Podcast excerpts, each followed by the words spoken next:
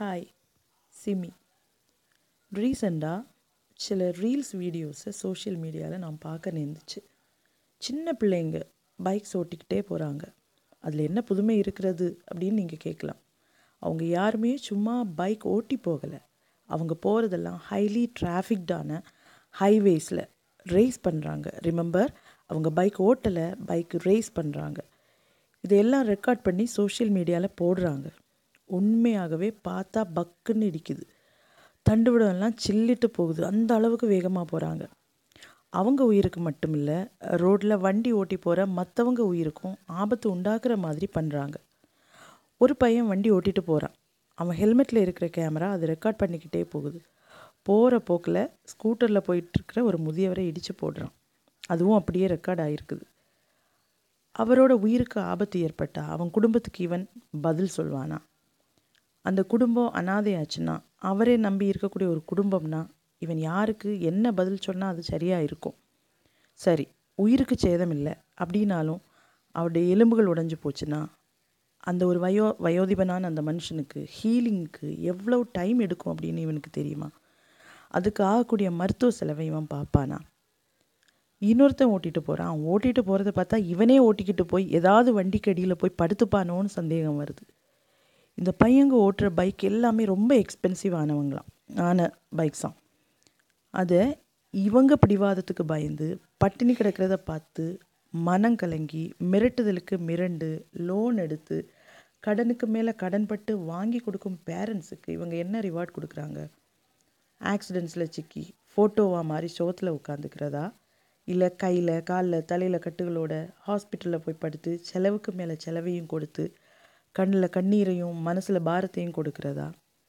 See I am not justifying parents here பிடிவாதங்களுக்கும் மிரட்டுதலுக்கும் பணிஞ்சு இந்த டேஞ்சரஸ் டாய்ஸை பிள்ளைகளுக்கு வாங்கி கொடுக்கறத பேரண்ட்ஸ் முதல்ல நிறுத்தணும்.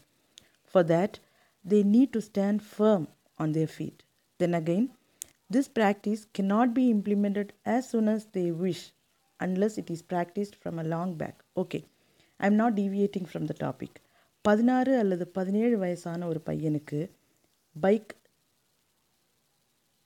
தேவையே இல்லை என்கிறது என்னோட அபிப்பிராயம். அதுவும் ஒரு ரேஸ் பைக் நிச்சயமாகவே அவனுக்கு தேவை கிடையாது. லைஃப்பில் அச்சீவ் பண்ணுறதுக்கும் பேஷன் ஃபாலோ பண்ணுறதுக்கும் ரேசிங்கை தெரிஞ்செடுக்கிறதுல தப்பொன்றும் இல்லைன்னு தான் நான் சொல்லுவேன். ஆனால் ப்ராக்டிஸ் பண்ணுறதுக்கு அதுக்காகவே டெடிக்கேட்டடான பிளேசஸில் போகிறது தான் அதோட முறைன்னு நான் நினைக்கிறேன். அந்த மாதிரி பிளேசஸ் நிறைய இருக்குது. அந்த மாதிரி பிளேசஸை தேடி அங்கே போகணும் யாருக்கும் ஆபத்து இல்லாமல் அவனுக்கும் மற்றவங்களுக்கும் ஆபத்து இல்லாமல் அங்கே அவன் அவனோட பேஷனை அவன் ஃபாலோ பண்ணணும். அதுக்காகவே மாடிஃபை பண்ணப்பட்ட அந்த ரீதியில் மேனுஃபேக்சர் பண்ணப்பட்ட பைக்ஸை அவன் யூஸ் பண்ணணும். அல்லாமல் பப்ளிக் ரோடில் சக வாகன ஓட்டிகளுக்கும் சக பயணிகளுக்கும் தன்னுடைய சொந்த உயிருக்கும் ஆபத்து விளைவிக்கக்கூடிய வகையில் அவன் பைக் ரேஸ் பண்ணுறத ஒத்துக்கவே முடியாது. வாலிபம்ங்கிறது என்ஜாய் பண்ண வேண்டியது அப்படிங்கிற ஒரு கான்செப்ட் உண்டு. இப்போ உள்ள பிள்ளைங்களுக்கு என்ஜாய்மெண்ட்டுங்கிறது வந்து வேகமாக பைக் ஓட்டுறது ஸ்மோக் பண்ணுறது சப்ஸ்டன்சஸ் யூஸ் பண்ணுறது ட்ரிங்க்ஸ் கன்சியூம் பண்ணுறது இதெல்லாம் தான். வாழ்க்கையில் எந்த கமிட்மெண்ட்ஸும் பேர்டன்ஸும் இல்லாத பருவம் தான். இந்த பள்ளி பருவம் கல்லூரி பருவம். இந்த பருவத்தில் தான் பிள்ளைங்க வந்து மோஸ்ட் க்ரியேட்டிவாக இருக்க முடியும் அப்படின்னு நான் நம்புகிறேன் இந்த பருவத்தில் வாழ்க்கையோட அஸ்திபாரத்தை பலமாக அமைக்க முடியும். கேரக்டர் பில்டிங் இந்த பருவத்தில் பலமாக அமைந்துச்சு அமைஞ்சிச்சுன்னா வாழ்க்கையுடைய நெக்ஸ்ட் ஆஃப் பிற்பகுதி ரொம்ப நல்லதாக இருக்கும் வளமாக இருக்கும்.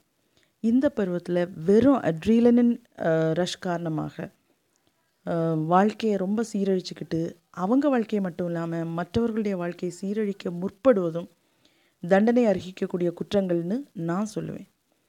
வழக்கமாக நான் சொல்லக்கூடிய க்ரைம் ஸ்டோரிஸ் மாதிரி தான் இதுவும் ஒரு ரொம்ப பெரிய ஒரு க்ரைம் தான். விவேகத்தை மிஞ்சக்கூடிய வேகத்தில் சென்று ஆபத்துக்குள்ளே நுழைவதற்குள் வாலிப பிள்ளைகள் இஸ் இட் ஒர்த்தி இனஃப் அப்படின்னு ஒரு வாட்டியாவது சிந்திக்கணும். அதற்கான சிந்தனா சக்தி சிறு வயதிலேயே பிள்ளைகளுடைய மனசில் விதைக்கப்படணும். இங்கே தான் பேரண்ட்ஸோட பங்களிப்பு ரொம்ப முக்கியத்துவம் இருக்குது அவங்க அந்த அந்த மு அந்த பங்களிப்பு வந்து ரொம்ப முக்கியத்துவம் பெறுகிறது இந்த இடத்துல தான். விதைகளை விதையுங்க. கசடுகள் இல்லாத செழிப்பான இளம் மனதில் நல்ல சிந்தனைகள் மட்டுமே வளரட்டும்.